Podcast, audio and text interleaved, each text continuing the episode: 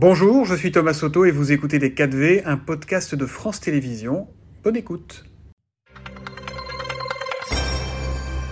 Bonjour à tous, bonjour Isabelle Rome. Alors vous allez annoncer ce matin l'expérimentation de ce qu'on appelle le pacte nouveau départ qui vise à aider les femmes qui veulent partir après des violences conjugales.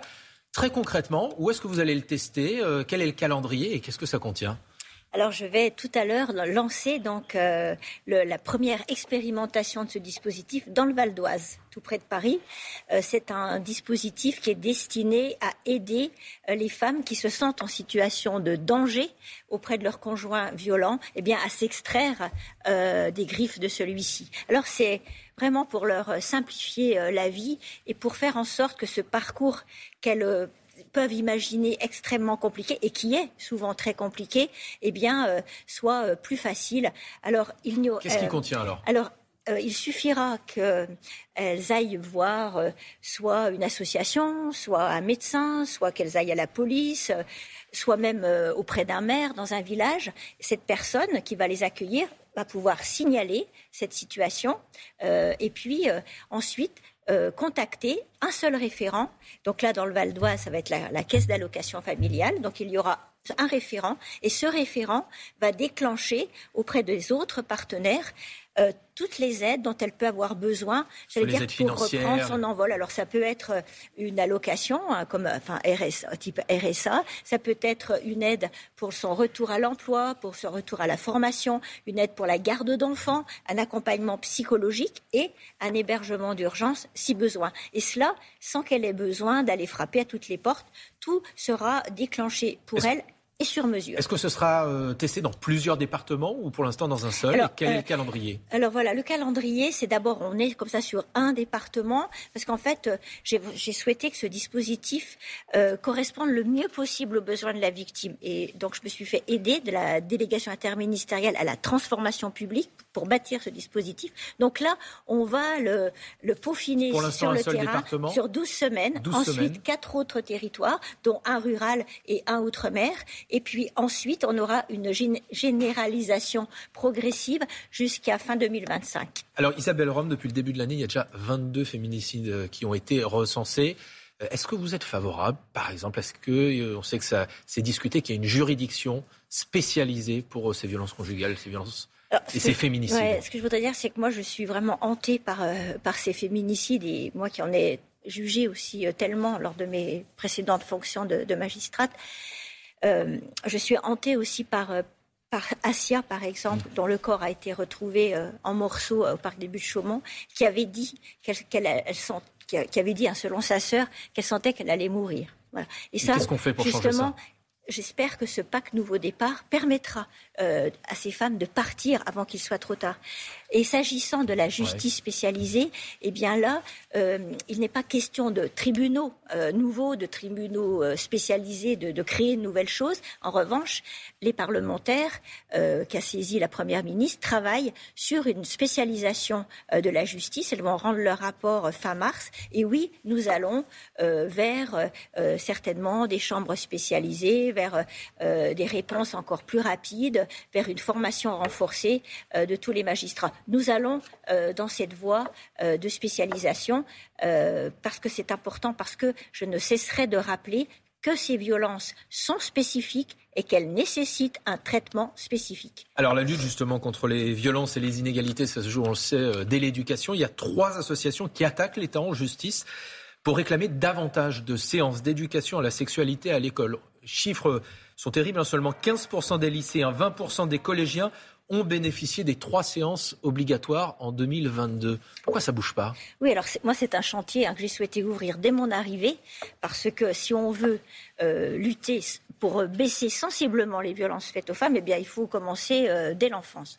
Et donc, euh, des lycéens. Et donc, avec le ministre de l'Éducation nationale, Papendia, vraiment, nous avons pris ce sujet à bras le corps. Il a eu le courage d'ailleurs de publier les chiffres que vous citez hein, et de donner des instructions. Donc, partout dans les inspections académiques pour cette loi de 2001 qui impose ces trois séances soit appliqué, euh, mis en place des vadémécums. Nous avons un petit groupe de travail aussi euh, entre ministères pour que cette loi s'applique enfin et sur tous les territoires. J'allais dire, euh, il publiera aussi d'ailleurs les, résultats. Donc oui, il y a vraiment un suivi très strict de cette loi pour qu'elle s'applique. Et puis, euh, s'agissant aussi de mon ministère, je souhaite aussi euh, que nous puissions euh, diffuser cette culture de l'égalité un peu partout sur les territoires, par exemple avec les collectivités locales, sur le périscolaire, par exemple. Alors justement, parlons des, vous parlez des collectivités locales. La semaine prochaine, le gouvernement va dévoiler un plan égalité homme-femme. Vous allez notamment annoncer la mise en place d'un index pour l'ensemble de la fonction publique. Concrètement,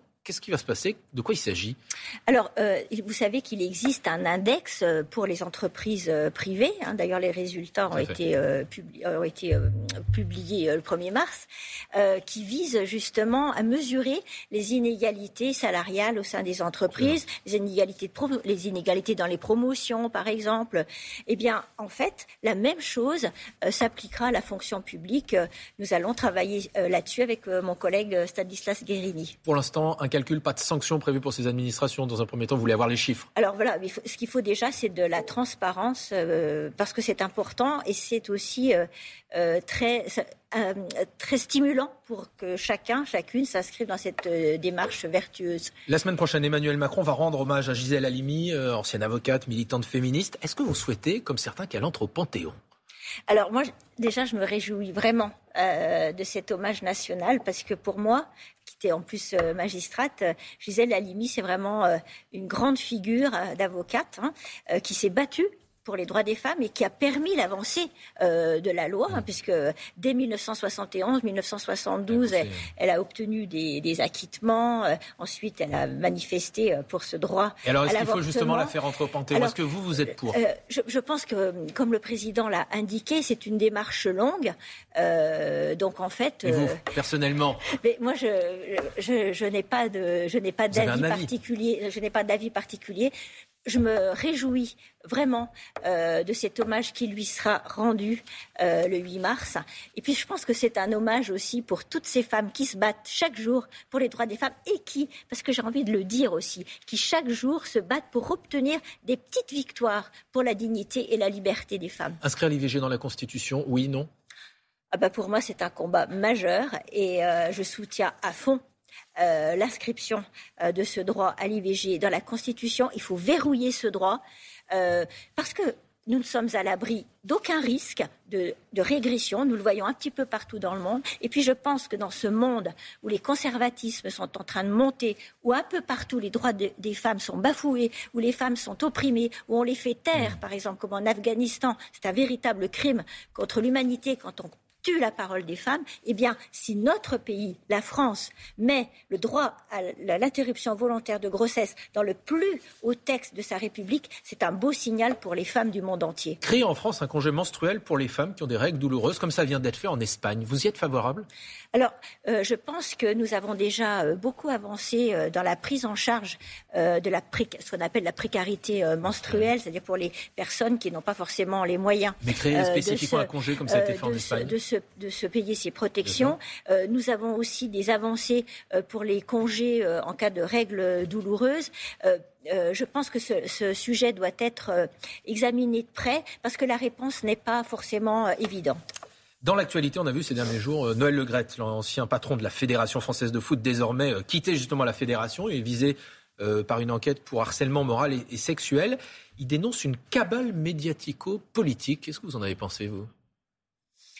Euh, moi, euh, ce que j'ai pensé, c'est d'abord que je soutiens ma collègue ministre des Sports, hein, euh, qui est courageuse, je trouve. Il a décidé de l'attaquer en diffamation. Bah, moi, je trouve qu'elle est courageuse et qu'elle n'a pas parlé, j'allais dire, à partir de rien, hein, qu'elle s'est fondée notamment sur un rapport de, de l'inspection, de l'inspection, qui révélait hein, un certain nombre d'agissements qui rendaient le, maintien de cette personne plutôt incompatible avec des fonctions de responsabilité moi, je ne cesserai de le rappeler, euh, aux côtés d'ailleurs de, ma collègue, mais aussi de manière plus générale, il faut euh, qu'à la tête de toute structure, les chefs soient exemplaires. Comment est-ce qu'on peut euh, prôner l'égalité entre les femmes et les hommes? Comment est-ce qu'on peut lutter contre le sexisme? Si à la tête de, toutes les de, certaines instances, on a des personnes qui ne sont pas exemplaires Moi, je prône l'exemplarité.